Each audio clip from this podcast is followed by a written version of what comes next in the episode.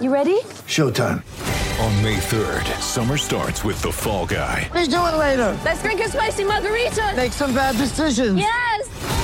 Audiences are falling in love with the most entertaining film of the year. Fall guy. Fall guy. Fall guy. That's what the poster said. See Ryan Gosling and Emily Blunt in the movie critics say exists to make you happy. Trying to make it out? Nope. Because I don't either. It's not what I'm into right now. What are you into? Talking. Yeah.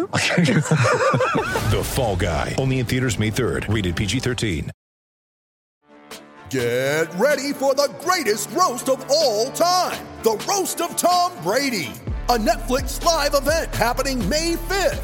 Hosted by Kevin Hart, the seven time world champion gets his cleats held to the fire by famous friends and frenemies on an unforgettable night where everything is fair game.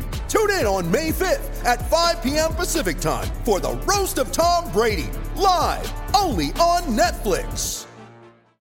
When I woke up this morning, I was feeling pretty dangerous. All right, yeah, our roster looks great on paper. Whoop the hell. Whoop the hell. All right. All right. But at the end of the day, we better be a good team. And you start building that during this time of the year. This time of Get year. your sorry ass up! Get your sorry ass up! Doing a lot of talking with somebody that ain't do shit today. Doing a lot of talking. Do you think you're better than Jarrell Revis is right now? I'm better than you. My 24 years of life, I'm better at life than you. Dave, Dave! It's time to go to work! I ain't 36. I ain't never seen you before. Hop. Better go tell the coach you need some help. We gonna expose you, boy. All right, we coming at your ass. Welcome to the Fantasy Football Roundtable. Let's go! Let's go! What's going on, ladies and gentlemen, and welcome to another episode of the Fantasy Football Roundtable Podcast, proud members of Full Time Fantasy Podcast Network. You can find them at FTFPodNet on Twitter. You can find me, Matt Bruning, your host for today, at SportsFanaticMB on Twitter. You can find my co-host, Mr. Matthew Fox, at Nighthawk7734 on Twitter. As I mentioned, we are part of the Full Time Fantasy Podcast Network. We've got a ton of other great podcasts associated with us, some of which are Jim Day of FF Champs, Corey Parsons and Dr. Roto from Sirius XM Radio, Bob Lung of the award winning Fantasy Football Consistency Guide, Dwayne McFarland, Blake Sullivan, and a ton of great others. Your one stop shop for all of your fantasy news, advice, and strategies. You can find all of us on fulltimefantasy.com. You're just check it out. It is definitely worth it. Again, a ton of great podcasts for all of your fantasy advice.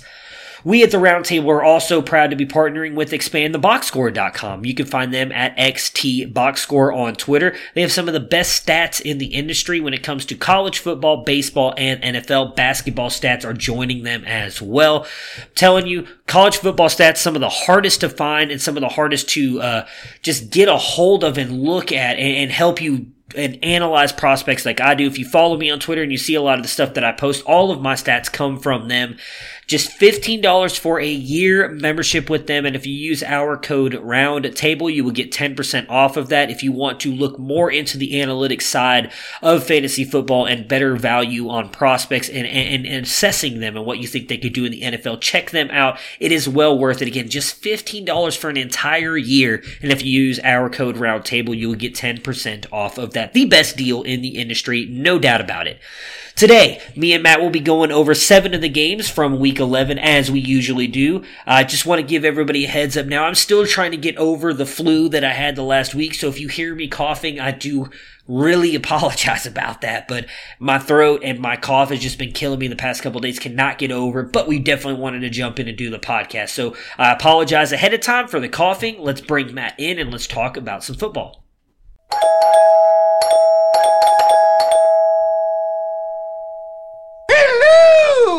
And as always on Mondays, we've got Mr. Matthew Fox with us. Matt, how was your weekend and how you doing today? Uh, I'm doing pretty good. Uh, my weekend was pretty good until uh, I decided to watch Denver's game.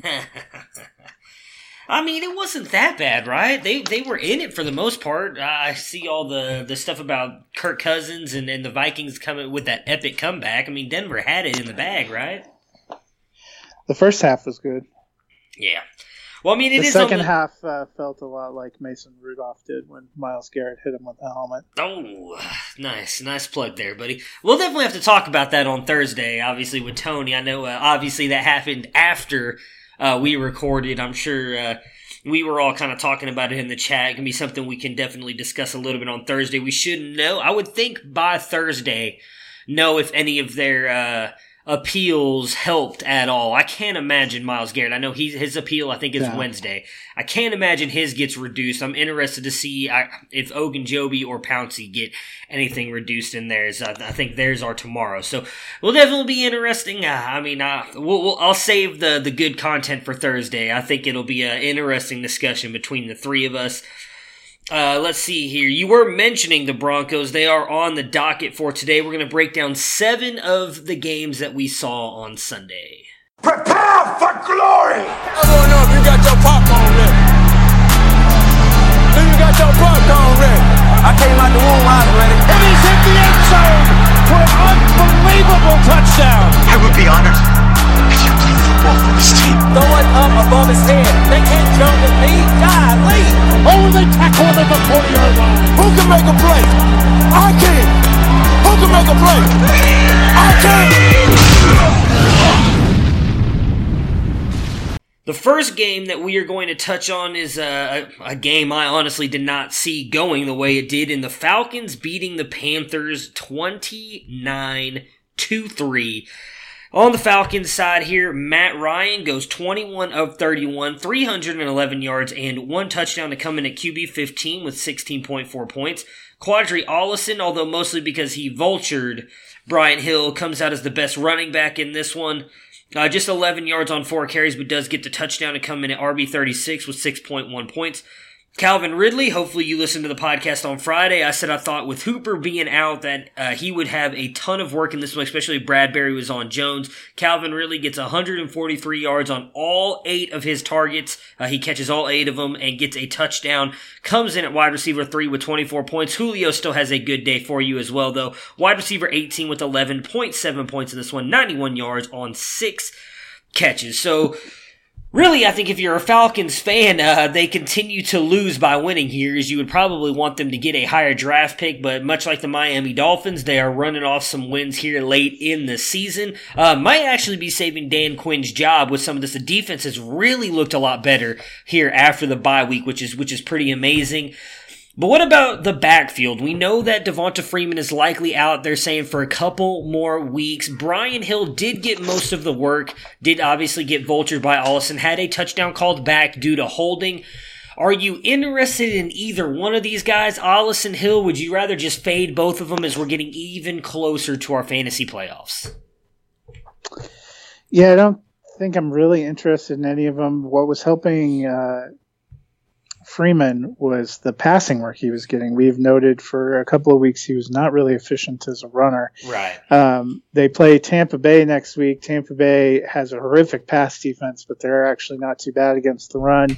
Then they have Thanksgiving night against the Saints, and then they're against the Panthers again, and then the 49ers. I don't think it's exactly a wonderful schedule for, for rushing, and Atlanta seems to have a much better pass offense than a rushing offense. I mean, uh, Devonta Freeman only has 371 yards rushing on the season. So it's not like they were getting a lot of high volume. He was just a big part of the passing game. And from Oh, what yeah. we saw, it doesn't seem like that's going to translate for Brian Hill. So 15 carries for 30 yards is not great, but that's not that much worse than what they were getting from Freeman on the ground because they don't have a very good offensive line and they're playing some tough uh, defensive fronts. But if you're not really getting, you know, he had three targets, only caught one for eight. If he's not really going to be a part of the passing game, I don't think it's going to have enough value for you. Yeah, I'm with you. And in all honesty, with that schedule coming up, I'm not even sure I'd buy. I mean, we've both kind of uh, been talking about Devonta Freeman was a sell high for a long time. I don't even know if I'd buy into him because, again, as you mentioned, most of his uh, fantasy relevancy has come from being in the passing game. I honestly do not like that schedule moving forward. Uh, on the Panthers side, what a horrific day for Kyle Allen. 31 to 50, 325 yards, and four interceptions. Christian McCaffrey, oh, I mean, uh, so Kyle Allen comes into QB 22 with nine points. Christian McCaffrey still finds a way uh, to be the best back in the NFL despite that. 70 yards on 14 carries and adds 121 yards on 11 catches to come in as uh, running back one with 24.6 points. And then DJ Moore uh, comes through for you in fantasy as well. Wide receiver 13 with 13.5 points in this one, 95 yards on eight catches. Curtis Samuel just 25 yards on four catches. Yeah, I really think with with Carolina, we've gotten to the point where we've talked about where it's really just CMC and then Moore as a low end wide receiver two or flex play every single week with Kyle Allen. I'm going to be honest though, I was I was very high on Kyle Allen after a couple games there when he played, and a lot of the talk about Cam Newton moving on. It really seems like it's moving toward Cam Newton leaving. But after what we've seen out of Kyle Allen the first these last couple weeks, is he the future in Carolina? I know you have not been that high on him. Do you think it would be a mistake for the Panthers uh, to stick with Kyle Allen and let Cam Newton walk?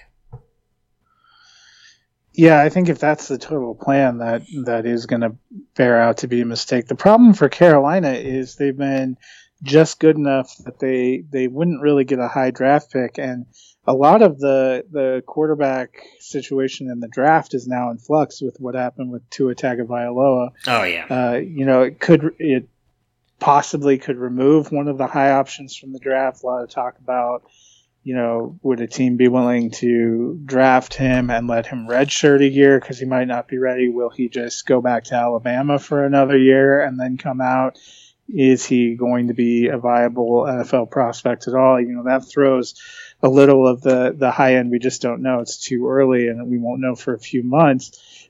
But then you have a team like Carolina who, up until the last two weeks, when when we've really seen that that Kyle Allen, I think, is a really nice quarterback to have as a backup option. I don't yeah. know if I, if anything, we saw even when he was winning games indicated that he was a good franchise quarterback option. And now it almost feels like knowing that Cam Newton's not coming back this season, maybe not ever.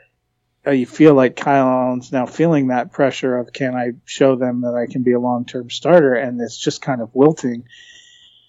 And Atlanta is a weird case too, because you know going into the season, I thought they would be the playoff contender behind the Saints in that division, and you know they were just god awful in all phases of football. They went away on bye, and it's like they all had their bodies replaced yeah. with with something else because now they're just dominating in all three phases in two big road games against division opponents. So you know part of it could be the the major improvements for Atlanta but part of it is I think we've seen now Kyle Allen is a great guy if you need to call somebody up and you need like what we saw with Teddy Bridgewater for the Saints. Right. I feel like Kyle Allen might be in that in that vein. I might actually take Bridgewater over Allen if I had to have one to start a team, and I think that's the the free agent market isn't great for finding a great franchise quarterback. Trust me, as a Denver fan, I can tell you the free agent the free agent market is a real crapshoot. Carolina, uh, unless they complete, even if they completely bottom out, I don't know how high they can get up to draft somebody. And I still think Cam Newton, if you could get some kind of reasonable assurance he was coming back healthy, we've seen him be an NFL MVP. I yeah. don't think we've ever seen anything from Kyle Allen that makes us think he he has all the tools to become an NFL MVP. Yeah, I agree with that. could he be a 2018 Mitch Trubisky? Sure.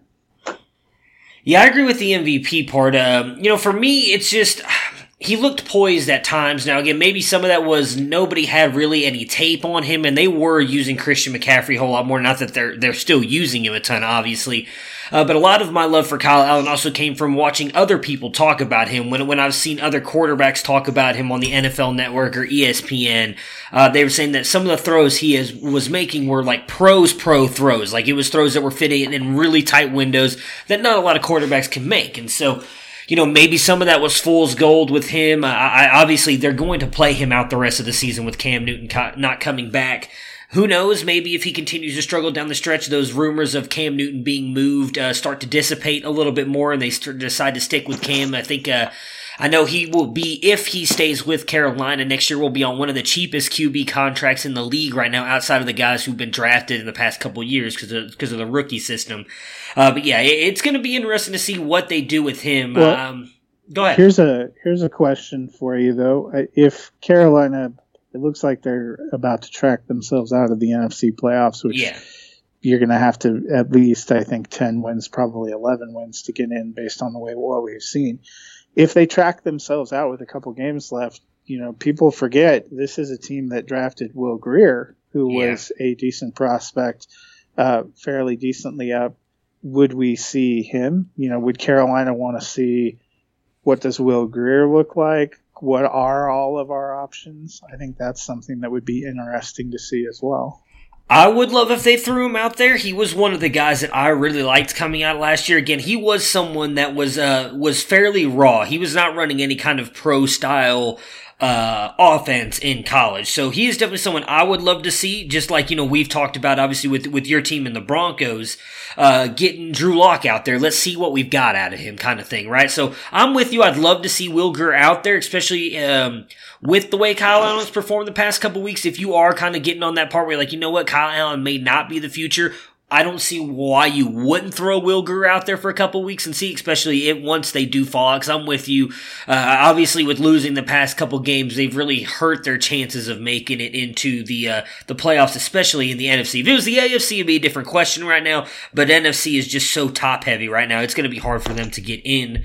Uh, speaking of. Um, a team that is in the definitely the playoff hunt in the NFC, the Dallas Cowboys get another big win uh, Sunday against the Detroit Lions, winning 35 to 7. Dak Prescott is moving himself into MVP conversations here, uh, which is interesting because uh, I don't think you were on the pod with us, but I did talk about how I thought Amari Cooper might have a really good year if Dak Prescott gets in the MVP considerations. And huh, well, would you look at that? He has done it. The team is definitely being run through Dak, not Zeke, which we all kind of thought was going to happen, especially after they paid Zeke.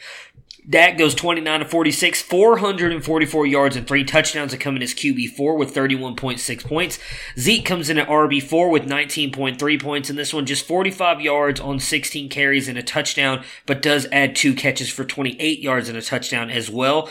Tony Pollard comes in at RB11, gets a touchdown in the receiving game in this one. Uh, four catches, 44 yards, and a touchdown. Amari Cooper, nope, sorry, Amari Cooper wasn't wide receiver one for them. It was Randall Cobb, who comes in at wide receiver six with 19.5 points. 115 yards and a touchdown on four catches. So then Amari, oh wait, no, Amari Cooper wasn't the second best wide receiver either. That was Michael Gallup. 148 yards on nine catches to come in at 19.3 points. I'm just, uh, just get kidding for all of you Amari Cooper lovers out there. We talked about it on Friday. I think me and you actually talked about it a couple times.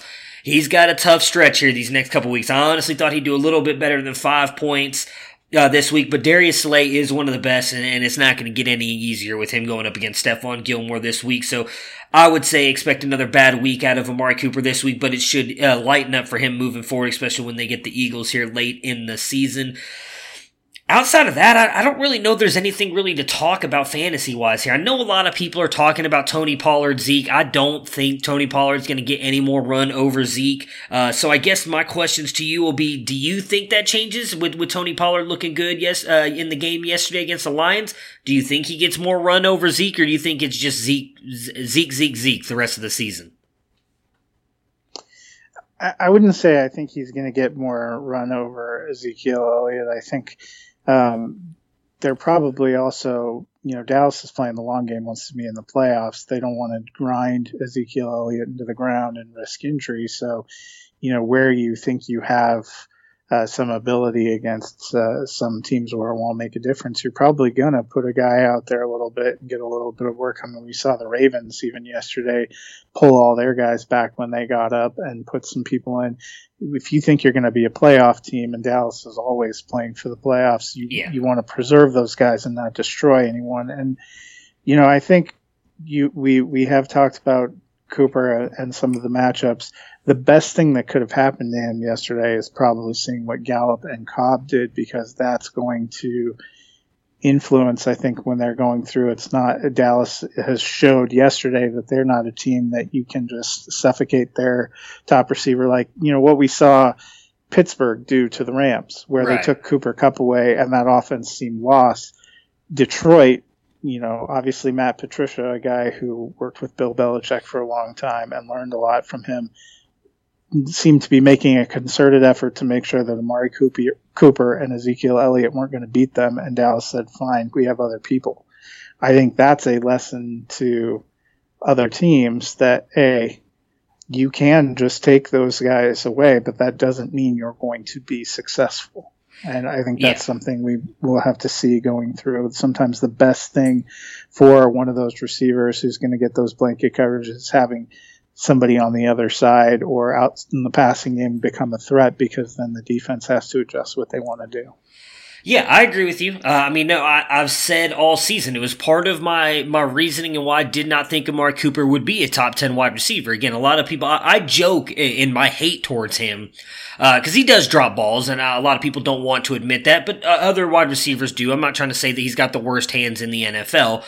But my, my always my contention with him this year was I did not think Dak Prescott would have an MVP season, so check mark for that. He is having an MVP season, so I got that part wrong. But then my other part was I thought Gallup would take a step forward. I thought, and, and we saw it in this game. If Darius Slay is put on Amari Cooper, which you are likely going to see, Amari Cooper is going to get the best cornerbacks on every team because he is the better wide receiver. There's no doubt in my mind that he is better than Michael Gallup. But Michael Gallup is your better than your average number two wide receiver. And that was always my contention is if they were able to slow down or stop Amari Cooper, Michael Gallup would ball out and I thought would eventually have the better season because he would get a lot of the better matchups. Now, that hasn't really played out for the most part. They, they, Looking at the schedule at the beginning of the year has obviously not been as tough as we thought it was going to be. At least I thought it was going to be coming in. They've really kind of run away with this. Like I thought Philly would be tougher for them.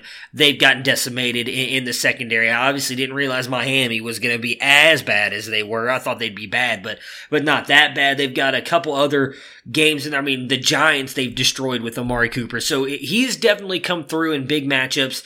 I don't know if defenses will change anything. Like it'll be interesting to see what the Patriots do this weekend. That that is going to be a big game, them against the Patriots. And I do think for the most part, Stephon Gilmore is going to be on Amari Cooper. And again, I would think it's fair to say if that's the case, if he's on him 80 to 90% of the time, you're just not going to see an Amari Cooper day out of him. Now, if he catches a touchdown or something like that, obviously he's going to make your day. But I would expect, if I'm being honest, more of a, a day like you saw yesterday against Darius Slay. Because as good as Darius Slay is, Stephon Gilmore's better. And I do think that that's going to be their contention, as you just said, is to take out Amari and Zeke. And B, okay, we're going to let Gallup and, uh, and, and Cobb beat us. And to be honest, that, that might actually be harder against the Patriots because while the Lions defense is obviously better, uh, when, since Matt Patricia's gotten there, all they have is Darius Slay in that secondary. You've got Stephon Gilmore on one side and then one of the McCourty brothers on the other, and they are much better than what Detroit is running out there opposite of Stephon Gilmore. So it'll be a good game. Uh, you know, again, uh, all, all joking aside, I, I don't think Amari Cooper though will have a great game next week. We'll, we'll talk about that more on the Friday podcast though when we preview the games. Um, on the Lions side, Jeff, uh, Jeff Driskel has himself a game in this one. 15 to 26, 209 yards, two touchdowns, and adds 51 yards on eight carries and a touchdown as well to come in at QB5 with 27.5 points. Bo Scarborough, formerly of the Dallas Cowboys, comes in with 55 yards on 14 carries and a touchdown in this one. And then Marvin Jones is the best wide receiver on the day with coming in at wide receiver 8 with uh, 17 points, two touchdowns, 43 yards, four catches. Kenny Golladay held to just one catch on 34 for 34 yards. Obviously, tough game for the Lions here. I thought, I mean, they were for the most part in this game. I thought it'd be a little bit closer, but it, it ends up being a one score game. The big question is, on Johnson obviously has been out for a couple weeks now. We were all thinking Ty Johnson, J.D. McKissic, who's going to be the guy? Then we see Bo Scarborough come in here, and he actually looked fairly decent. From from what I saw, looked like the best running back they've trotted out there the past couple weeks. So, what are your thoughts on Bo Scarborough? Is he worth a late season ad? Maybe, uh, maybe to block the Kerryon Johnson owner who's rocking J.D. McKissic, Ty Johnson now, or would you even be willing to throw him in a flex spot here? Again, as we're getting closer and closer to crunch time with the fantasy playoffs right around the corner. I think I'd like to see more consistency. He's definitely worth uh, worth an ad, um, but you know, if he doesn't get that touchdown, I don't know if 55 yards uh, you know, 55 to 80 yards on 14 carries or so is really going to do it for you. McKissic is still the passing down guy. He caught three passes for 40 yards, had 13 yards rushing. Uh, so he ends up giving you about eight points versus 11 for Scarborough, with the you know the difference being a touchdown. Yeah. I don't know how much how much you're counting on that. Um, so I, I before I, I don't know if I feel like I would start him because we're pretty well past buys. I think week 12 is the last week Yes. for buys, and there are a few teams on buy, but I think most people have survived that. Uh, most people have made their injury plans, so he, you know, anyone that you think is going to get a lion's share of the work as a running back on a team is worth. It should be owned, whether you're starting him or not. Uh, probably depends on your situation. Gotcha. One more question before we move on from the Lions. How worried are you about Kenny Golladay, knowing that it looks like Matt Stafford's injury is going to keep him out? There's a there were talks yesterday that it might be the rest of the season, so you might be rolling out Jeff Driskel at quarterback for the rest of the season. I know he caught a touchdown last week, but outside of that, he really didn't do much outside that touchdown. And then obviously this week he gets targeted five times, but just the one catch for 34 yards. Is it time to lower expectations if Matt Stafford does not come back? Well, I think you have to lower the expectations probably for everyone if if Stafford's not coming back, just because I don't think they're going to be as high volume an offense. I wouldn't say that he's disproportionately lower than his cohorts. I mean, uh, Amendola, Jones, and Golladay all had the same number of targets. Kenny just wasn't able to get as many and do much with them. But I don't know, you know, how that ends up uh, shaking out as we go forward. So, uh, you know, I think you're you're lowering expectations, but I'm not dropping him out of my lineup. I like his talent too much uh, for that. I, I don't disagree with that. Always start your studs. Speaking of QBs who have returned from injury, Nick Foles returned for the Jaguars in their game against the Colts yesterday. The Jaguars losing this one 13 through 233. Nick Foles goes 33 of 47 for 296 yards, two touchdowns, and one interception to come in as QB 12 with 18.8 points in this one. Uh, Leonard Fournette does struggle, as we kind of expected, against a really good run defense in the Colts, coming in at RB 24 with 9.2 points, 23 yards on 8 carries, does add 34 yards on 7 receptions. DJ Chark still remains the wide receiver 1 for them, though. 104 yards, 2 touchdowns on 8 catches to come in at wide receiver 2 with 26.4 points. I love that I saw, or I love that Chark balled out here with Foles. A lot of people expecting Dede Westbrook to, to ball out with Foles. Me and Dennis both kind of went the opposite ways on Friday's podcast. Me sticking with Chark because I just think he's the more talented wide receiver. Uh, and, and everybody, and, and uh, not just Dennis, but everybody this preseason was talking about the connection that Foles and Dede had. Uh, and, and them thinking that with Foles coming back, Dede would take a step up. What are your thoughts on Dede? Are you trusting him over Chark, or how are you valuing these wide receivers? With Foles coming back? No, I mean, I, I think you still have to stick with uh, Chark. We the biggest question with Foles returning was would they still would they have chemistry? Would he look for him? And I think 15 targets versus six for Westbrook indicates he's looking for Chark. Yeah, I, I, agree with that. I'm glad that you said that because I'm I'm a big Chark guy. I love him. I love the way he's balled out this year. It's amazing. A guy who, again, I would imagine most people were getting him late, like 13th through the 16th round. I know I got him in the 16th round in a couple of drafts, and he's sitting as a top five wide receiver right now, which is just ridiculous. On the Colts side here, Jacoby Brissett comes in at QB 16 with 16.1 points in this one. 15 to 24, 148 yards, one touchdown, one interception. Does get a touchdown on the ground with 12 yards. Marlon Mack was bawling out in this one. Running back six with 16.9 points, 109 yards and a touchdown on 14 carries, uh, but then ended up fracturing his hand. We don't know how long he will be out. Uh, I would imagine at least three to four weeks. We know for sure he's not going to play this week as they, they do play the Thursday night game against the Houston Texans. Jonathan Williams came in and played very well in his stead, formerly of the uh, New Orleans Saints and, uh, uh, my goodness, Buffalo Bills. 116 yards on 13 carries, did add thir- a 31 yard catch as well. Nyheim Hines saw some time back there as well. 11 yards on three catches for a touchdown, uh, and 24 yards on three catches to come in RB20 with 11 points. Uh, and then, um, my goodness, uh, Marcus Johnson at wide receiver with everybody else beat up is the, the wide receiver that stands out. 38 yards, four catches, and a touchdown. We don't know for sure how much longer Hilton was will be out. The, the talks was that it was going to be anywhere from two to four weeks, so we could be sitting here for two more weeks with him out. He could be back this Thursday. We we don't really know yet. Obviously, as again I mentioned, Marlon Mack fractured hand. He's likely going to be out for three to four weeks, possibly longer. With that being said, we know the Colts offense can be very explosive. Johnson, Williams, Hines, who are you leaning on here with this Colts offense kind of changing names and faces with these injuries? Yeah, I mean, that's a that's a a really good question. You would think, based on what we saw from the Texans' defense yesterday, that um, there's an opportunity there. Yeah. But you know, without you know, no one's really standing out week to week. Probably the only safe play is Brissett. Um, yeah. Uh, you know, in a super flex league, I wouldn't even say I would feel confident in him locked in as top 12, but probably Brissett, it just feels like they have a lot of guys and they're going to find a way to make it happen, which, uh, which they've been doing.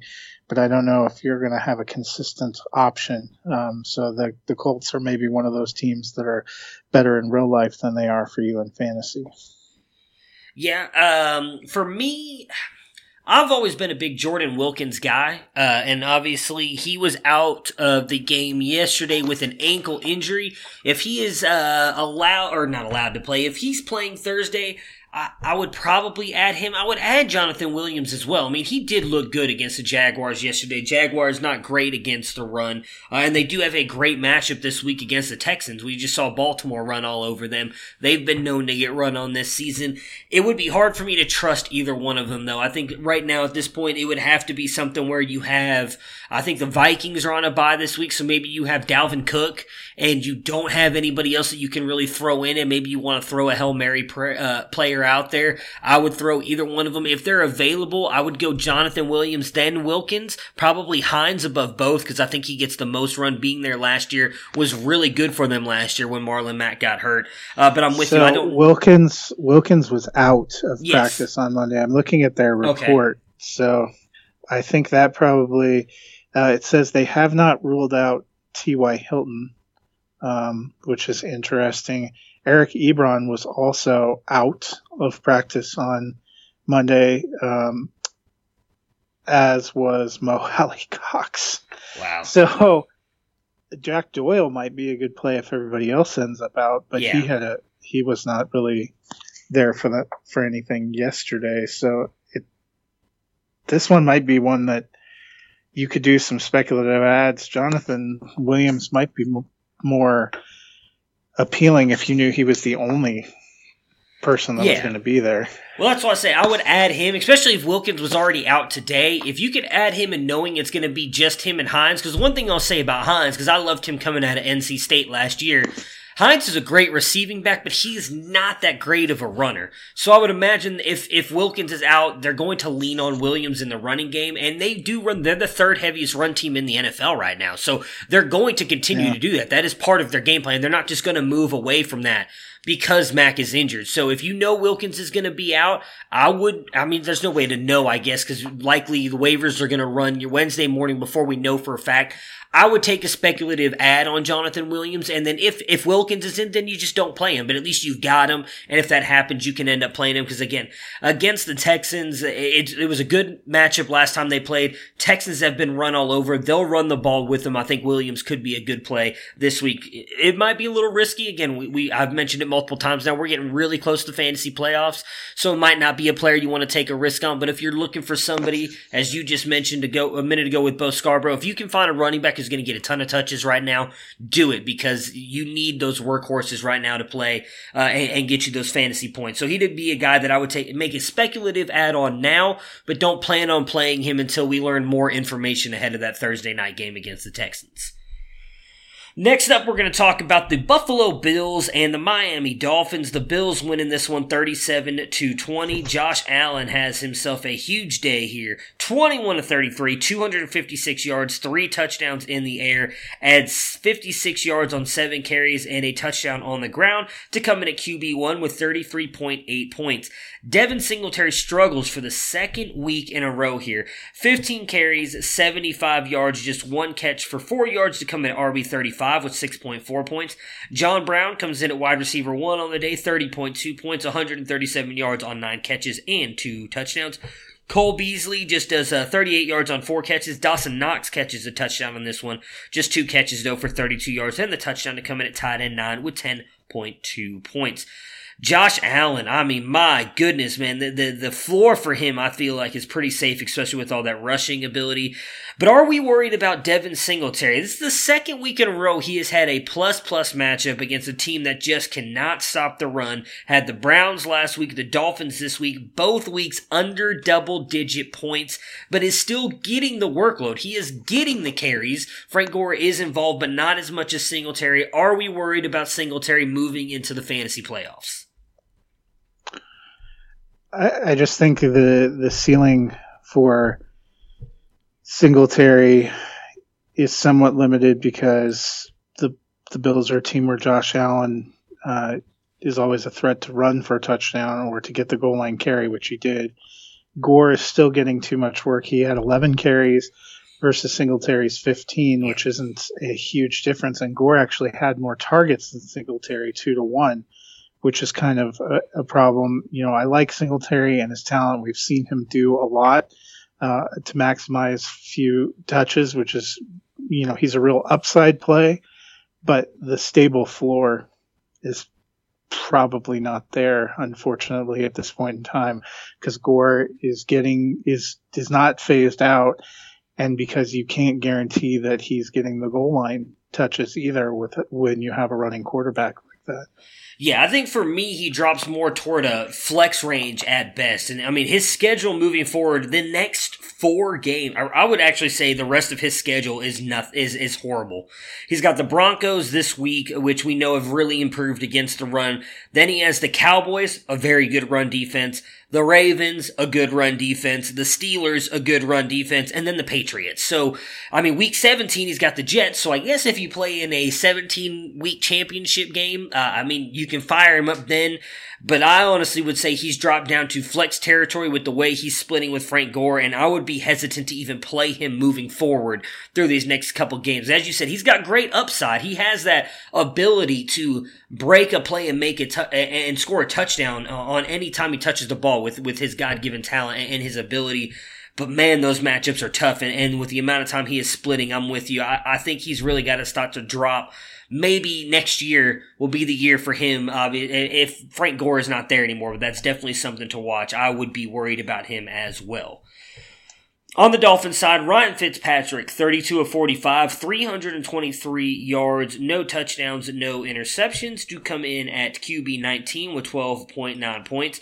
Kalen Ballage, 9 yards, 9 carries, 1 touchdown, adds 8 yards on 5 catches to come in at RB21 with 10.2 points. DeVante Parker continues to impress, 135 yards on 7 catches to come in at wide receiver 10 with 17 points. And the Jakeem Grant, uh, is the next best wide receiver of note. 32 yards and three catches in this one to come in at wide receiver. Uh, 20 with 11 points. He did score a, I believe it was a punt or kickoff return touchdown uh, in this one as well.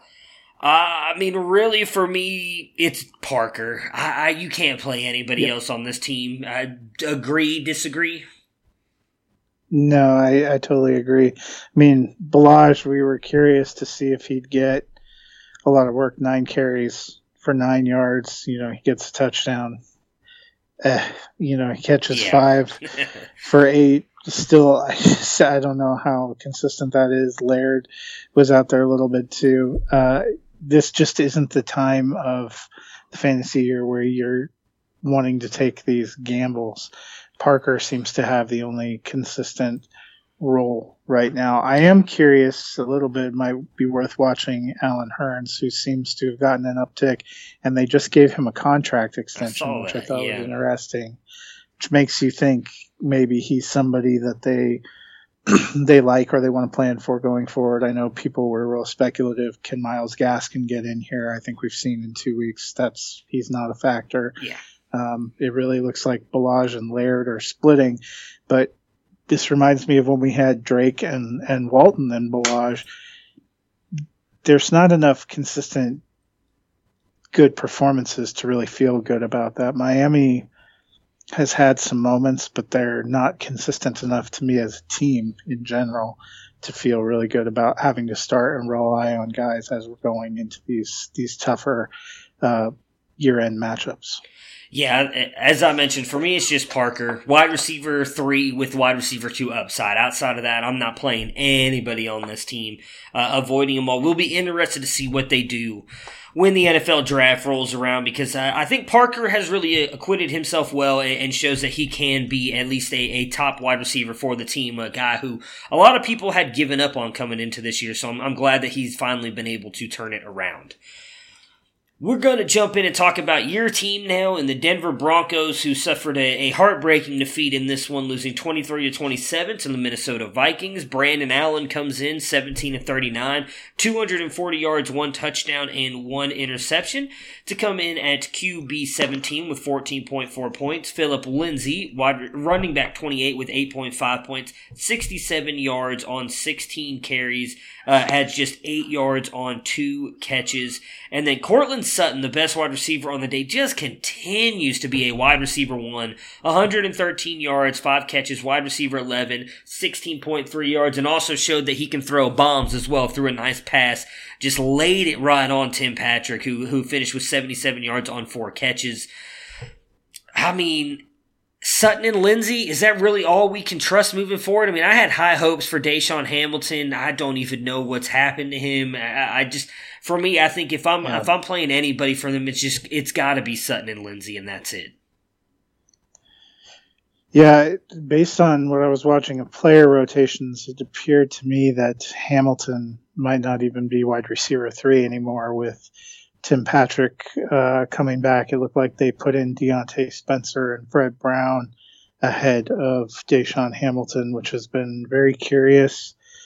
You know, Hamilton to me looked like he was looking like the better receiver toward the end of last year, but just really has, has shown nothing. Yeah. Um, I would say sneaky appeal for Noah Fant. Um, okay with ever since Sanders was gone, the targets have upticked. He got 11 targets yesterday. Um, he's still raw and he still, I think, needs to grow a little bit, but four catches for 60 yards at a position where you know you have some devastating floors yeah. is not too bad and he has consistently been first or second in targets since Emmanuel Sanders uh, got traded. So he appears to be kind of the most reliable number two in the passing game. You know, what that passing game looks like going forward, that's a little tougher to say. Brandon Allen had some interesting moments. That interception he made was killer uh, at the end of the half, where Denver could have, you know, gone up even further, kind of right. threw one away in the red zone. Was looking for Fant there, was looking for him a lot at the end of the game, too. Um, you know, not a great completion percentage. They have a tough uh, road ahead. They're at Buffalo this next week. Obviously, not a great matchup for pass catchers. Yeah. Uh, and then you know, Chiefs. Uh, they still have Chiefs, Chargers, Texans, uh, and Raiders. So I mean, it's going to be some interesting. Some at some point in time, you figure Lock is going to get activated to the active roster, and based on what we've seen, probably they're going to play him at some point. Who even knows what the passing game is going to look like then? Um, so I, I like the team. They, I like some of the young talent. I thought they did some really good things at times. It was a kind of a crushing second half, but I think it's hard to be too disappointed in that, considering that realistically, with how this season has gone, the bigger shock should have been them up twenty to nothing at halftime. Yeah, Yeah, I like the I like the Fant call. I, I was very persistent in my, my love for him uh, during the draft season. I had him as my tight end one the entire time. I know everybody was big on Hockenson uh, because he was the more complete and ready uh, pro tight end to come in play. But I think Fant and his athleticism is just better than Hockenson. Uh, I, I, said from the beginning I think Fant would have uh, eventually the, the better career when it came to the offensive side of the NFL because he is just a, I mean, he is raw, as you mentioned, but he is extremely talented and really gifted. And I, I hope that he continues to grow. I'm with you. I, I would love to see what happens with Lock if he's, if he's eventually thrown out there because I do think he has a lot of talent as well. And I'm interested to see what Sutton does against White this week because so far, he has barely been stopped, and White, I think, would probably be one of the best players that he has played this year. I'm gonna pull up their schedule really quick, and so Raiders, Bears, uh, Bears have got a pretty good secondary, as do the Packers, Jags. I don't know if I don't think Ramsey was playing in that one. That might have been when he was already out. So definitely one of the better matchups he's going to have so far this year. I'm interested to see what he can do against him. On the Vikings side, Kirk Cousins, 29 and 35, 319 yards and three touchdowns to come in at QB 8 with 24.9, 24.9 points. Been balling out ever since I traded him, so thanks a lot for that, Kirk uh, Dalvin Cook has is humanized a little bit in this one. Outside of his touchdown, does not have a great day. RB thirteen with fourteen point two points, twenty six yards on eleven carries, and a touchdown. Does add thirty one yards on five catches. Stefon Diggs did everything I said he wasn't this week and is, is, working toward trying to get me pied in the face. 121 yards on five catches and a touchdown to come in at wide receiver five with 20.6 points. Kyle Rudolph continues his hot streak of late. Tight end four with 15.2 points, 67 yards, five catches and a touchdown. And Irv Smith catches a touchdown as well for three catches and 20 yards. I mean, I, I really thought Diggs was going to struggle in this one, getting uh, the Chris Harris matchup. Harris has done a great job of shutting down wide receivers uh, all season long. I don't believe he caught the touchdown on Harris, but regardless, Huge game for Diggs uh, is really possibly going to make me into bluesing this pie bet, which I'm not looking forward to. Kyle Rudolph, though, we talked about him a little bit a couple weeks ago, the kind of causation correlation between him and Adam Thielen. His uh, targets and everything have uptick with Adam Thielen out. Again, they do go on a bye this week. If Thielen doesn't come out and play outside the bye, adding Rudolph in a weak tight end landscape until Thielen comes back, do you think he has any value once Thielen does come back? That's a good question. They've, uh, you know, the big knock seemed to be both last year and then um, for the first part of this year, Cousins didn't really seem to have any uh, focus on tight ends, wasn't really throwing to tight ends. With Thielen out, they've not only gone to tight ends, but we've seen Rudolph and Irv Smith getting involved. Um, so you know, as long as I think Thielen's out, both those guys have some appeal. The question is, when Thielen comes back, do they continue to use tight ends? And if so, are they continuing to split limited, more limited targets among the two tight ends? Because it really seemed like uh, in the first part of the game, when he was targeting tight ends, he was going at Smith, and that yeah. was later in the game that he went to Rudolph. And you know, and the difference in targets between them wasn't that great. Smith got three, Rudolph got five. Um, you know, Bisi Johnson actually got nine targets, so they were trying to get him involved. Dalvin Cook, uh, you know, we've seen early part of the season he was a much bigger part of the passing game than he seems to have been of late. You know, is that impacting the tight end? I think Minnesota has a lot of weapons, and the question is, what are they going to choose to use? Yeah. Um, you know, especially when you get an Adam Thielen back, and how much of this is being impacted by the fact the last couple of weeks people have figured out a way to kind of bottle up the running game. If you remember earlier in the season, Dalvin Cook was running wild and they weren't even throwing that much. I think week one, you know, Kirk Cousins only threw for 98 yards. Yeah. So yeah. there's a lot of factors that feel like they're in play here. You know, Rudolph's a good tight end. He was a, a, top 10 finisher last year, all season, all told, but I don't know if he was a guy last year that at any point in time you were like, thank God Rudolph is my tight end and it might be like that going down the stretch this season. But we we've talked about the, you know, are there's probably only two or three guys you feel really great about. I'm yeah. sure we'll we'll talk about it later. Darren Waller started hot, but hasn't been incredible of late. Austin Hooper was great, got hurt. You know, a lot of people were psyched about Gerald Everett, and you had a game last night where they're missing two of their three great receivers, and he does nothing. Yep. So I, I, just there's so many so many wild swings. Um, you know, Rudolph is not an unreasonable possibility, but you're just not seeing that he has a consistent enough target share. And with all the other options there, I don't know if you would feel good that he's somebody that they're going to feel like they have to get involved. Yeah, speaking of another tight end who a lot of people had, uh, well, they had high hopes of this guy coming in and has had a couple good games, but just doesn't seem like he's that involved in the offense. That's Jared Cook and the New Orleans Saints. The Saints come away with a victory against the Bucs in this one. 34 to 17. Drew Brees 28 of 35, 228 yards and three touchdowns to come in at QB 10 with 21.1 points. Alvin Kamara has a big bounce back day here. RB9 16.2 points, 75 yards on 13 carries. Still has not broken 100 yards rushing yet this season does add 47 yards on 10 catches, again to come in at RB9 with 16.2 points. Michael Thomas continues to be, in my opinion, the best wide receiver in the league right now. Wide receiver for 21.4 points, 114 yards and a touchdown on 8 catches. And then Jared Cook, as I mentioned, does catch a touchdown in this one, but just gets two targets, does catch both of them, 33 yards and a touchdown tight end 10 on uh, tight end 8 with 10.3 points. Uh, we've already kind of talked about Cook multiple times on on you can't really trust him. I really feel like he falls in that category what you were just talking about with Kyle Rudolph. Uh, so I don't really want to go into him. There's really not much to break down on the Saints side here. You know you're starting Thomas. You know you're starting Kamara every single week.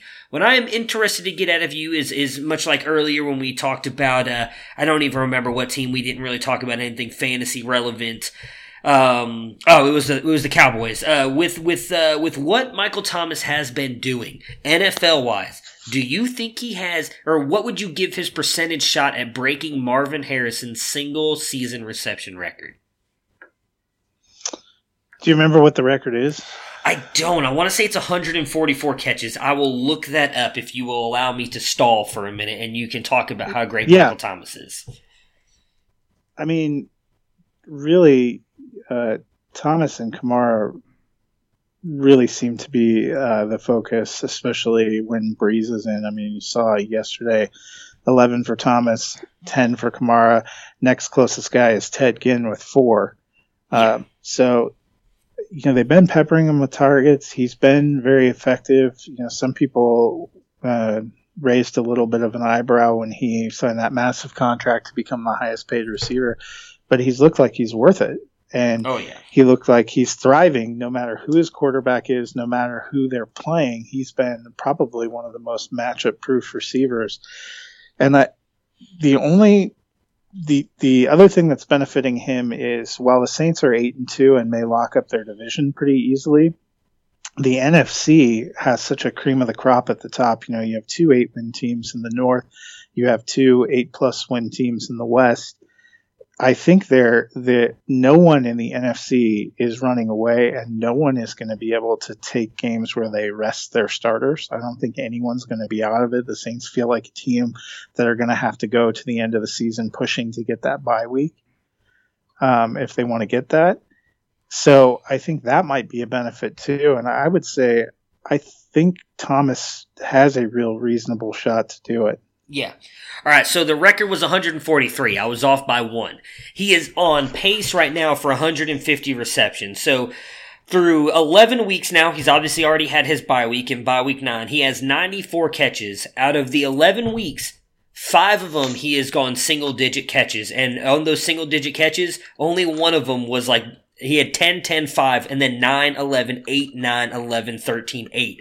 So even in the single digit reception ones, he was like right at 9 and 8 outside of the one game uh, where he played uh, at Seattle. He caught five, he, he still caught five balls against Seattle. So 94 catches right now, still six weeks left to go is on pace for whatever that whatever that stands not what it stands for but for whatever that means to you he's on pace for 150 but the record is 143 so what would you give his chances? Higher than 50% 60% what do you think if he if he uh, his chances on breaking it? Right now, I'd say probably 65%. Again, what I think's really working in their favor is he's getting consistent work, and Yeah. they're they're not likely to have to. They're not likely to have a week where they rest their starters. Yeah, Um, and even if Brees, part. something was to happen to Brees, we saw that happen middle of the season. Something happened to Brees. Bridgewater went in. Yeah. Michael Thomas relatively unaffected.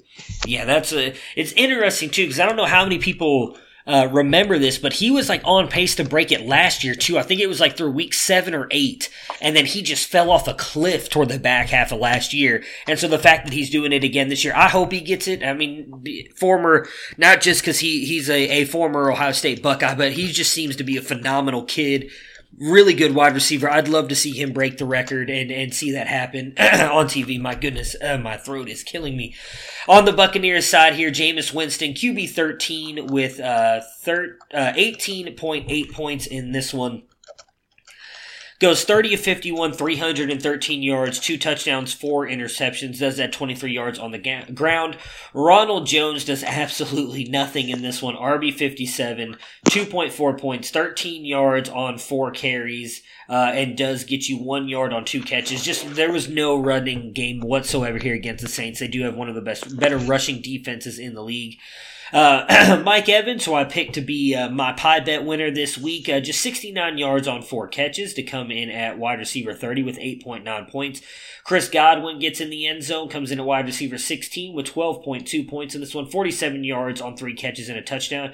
And Cameron Brate continues to be the tight end of notice here in Tampa Bay. Tight end 6, 12.3 points, 73 yards on 10 catches. Uh, I mean, Evans, I, I don't really want to get into him because he. I really feel like he's going to cost me getting pied in the face this week, as I brought up multiple times. It's really going to bother me. Chris Godwin though does find the end zone, uh, kind of boost his stats up. Excuse me. What about Cameron Brate? Uh, we've obviously, a lot of people had very high hopes of OJ Howard being the tight end of record here. I've said multiple times Bruce Arians' offense has never really used a tight end. We've seen Cameron Brate have a great connection with Winston, though. Does he fall in that category of like the Rudolph and uh, Jared Cook uh, for you? Would you be willing to take a shot on him or no? I think so, based on what we're seeing. You know, it's. I don't know if it was just because this game was rough and Winston was struggling so much, but Cameron Brate, 14 targets. I know we've talked about the big impediment uh, to tight end in the Arians offenses. They don't look for him. Maybe they just don't want to look for OJ Howard, although Howard, you know, had his one target that he managed to spectacularly turn over into points for the other team, which isn't helping his cause. But 14 targets, he had, you know, many more than the next closest, which was Evans with eight. And I'm also starting to get a little concerned about, you know, Chris Godwin finishing the year as a wide receiver one. We've seen him take a back seat a number of weeks in a row now, and at six targets, he had the same number of targets as Scotty Miller. Um, you're kind of seeing, you know, before he seemed to be like a real focal point in the offense. Yeah. I don't know if it's just what the defense uh, is doing or, um, you know, what's going on. But uh, I'm starting to have a, a little bit of concerns, you know, where Godwin might have helped carry you to a really strong start in your fa- fantasy season. Um, it's reasonable to wonder what you're going to see from him going through the fantasy playoffs. Yeah, it, it it has been, especially with the way that Evans has come on here. It really seemed like obviously we talked about it a little bit here and there. Would Godwin end up being the better wide receiver than Evans? And then really the past, I would say, I think it's been the past four weeks outside of, of yesterday's game. Evans had just been on fire. Godwin has said he's been having good games, but really he's been kept out of the end zone where it seems like Evans was getting in and scoring a lot of touchdowns. It'll be interesting to see what happens with Godwin because it really seemed like up into, I would even almost say last week, it, it really seemed like both were going to finish as wide receiver ones, and that, that could change moving forward. I was trying to see Well, here. and with uh, the inconsistency of both, you might end up seeing, Yeah. you know, neither of them.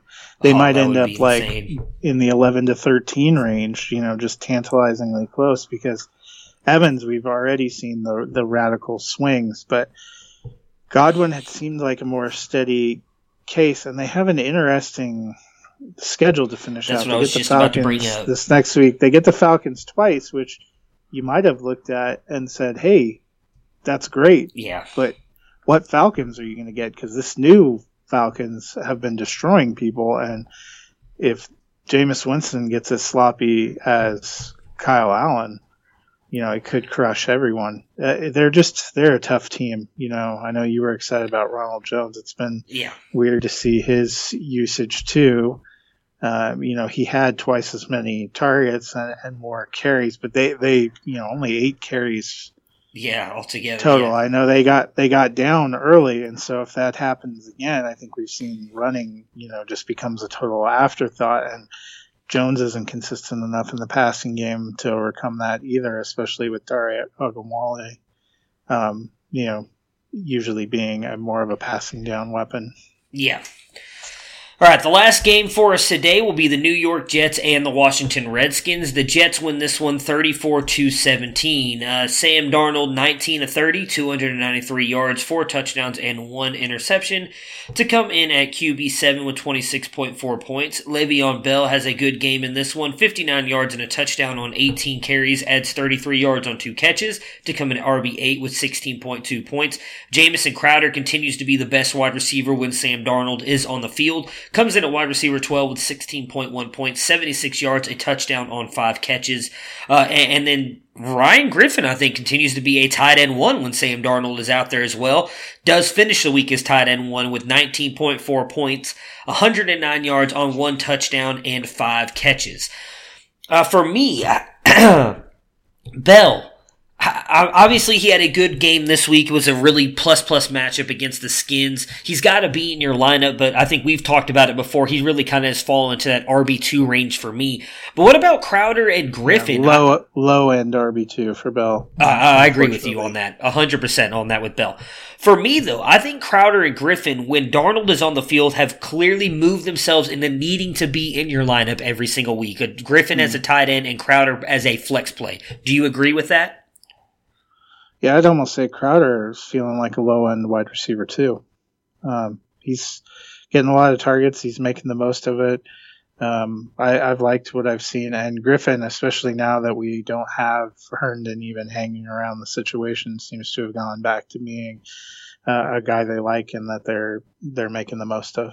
On Washington's side here, Haskins uh, continues to be the starter for them. Has a probably his best game that we've seen so far, though. That's probably not saying much with the, how bad the Jets defense has been this year. 19 to 35, 214 yards, two touchdowns, and one interception. Uh, does add five yards on the ground to come in at QB 14 with 18.1 points. Derrius Guice returns to the lineup and does get most of his points off the touchdown there, but I thought looked really good being out there. Takes the one catch for 45 yards and a touchdown. Does add 24 yards on seven carries to come in at RB 14 with 13.4 points. And Terry McLaurin, uh, 69 yards on three catches in this one to come in at wide receiver 33 with 8.4 points. Uh, Guice looked good. I would be a little bit hesitant. I, I want him to be an RB2 or flex territory, and that, that's the question I want to ask you, but I'm also worried about as much as they used Adrian Peterson. So, what are your thoughts on Guice, and we'll, we'll touch on McLaurin before we close out the podcast? Yeah, I wouldn't even say Guice looked good. I would say he got a lucky play uh, at a point in time when the Jets had given up. They were up 34 to 3, and they essentially were just happy and had won the game.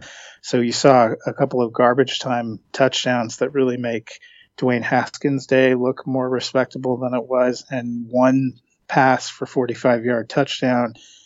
You know, at the end, spruces up what was otherwise a less than pedestrian day. He had fewer carries, only 24 yards rushing, hadn't really shown any pop or anything. Washington's not a good team. They don't have a good line. And this was probably one of the better matchups they're going to get to end the season. So I, I, Guice is not a guy based on anything I've seen yesterday that I'm feeling comfortable playing. Uh, you know, yeah. there were three running backs that got used. He doesn't have a consistent share. He got out targeted by Adrian Peterson in the passing game, which feels absurd. Plus, Smallwood was out there you'd have to see a much more consistent share in a much more consistent offense before you'd feel good playing him in the fantasy playoffs. I agree with you on that. He he's a guy that uh, obviously when he came out in the draft last year with with Barkley, I thought he was obviously Barkley was the best, but I thought Guice was was clearly right below him. I thought those two kind of separated the tier. Nick Chubb uh, was probably my biggest miss in that class. I had him ranked about four. I had Sony Michel above him. Obviously, Nick Chubb has been phenomenal. Thank God for that too, with him going to the Browns. But uh, guy's phenomenally talented. But I'm with you. I think you have to wait until he's given more of the run, which I don't think is going to happen this year. Adrian Peterson, after all the the kind of hoopla and everything that went on with him getting benched in that week one game. He has so much respect, it seems, in that, that locker room. I can't imagine they sit him and play guys full time. So I, I, would imagine this year you're, you're likely not going to get a chance to play guys that much. Uh, which leads me into Terry McLaurin as well. Obviously, beginning part of the season with Case Keenum was just phenomenal. Looked like the best wide receiver, rookie wide receiver, uh, coming out, even with everything DK Metcalf was doing. I don't want to say it's all on Haskins, but he's just not looked like the same player with Haskins out there. Is it time to finally fade McLaurin out of your lineup? Yeah, I would say Washington's actually possibly the worst team for fantasy. Um, you know, you can make an argument that Cincinnati, you can no longer really play any of their passing assets, but I like Terry McLaurin as a talent in Dynasty. I'm happy to have him, to scoop him up, and to be holding him. But at this point in time, as you get into a, a point in the fantasy season where it's win or go home, he's not somebody you can bet on. And it is because of his quarterback, because of his offense. You know, the best thing for Washington as a football team and Dwayne Haskins as a football product is to roll out there and go through your lumps and play because that's how you get better but that's the worst thing for us as fantasy owners at this point in the season.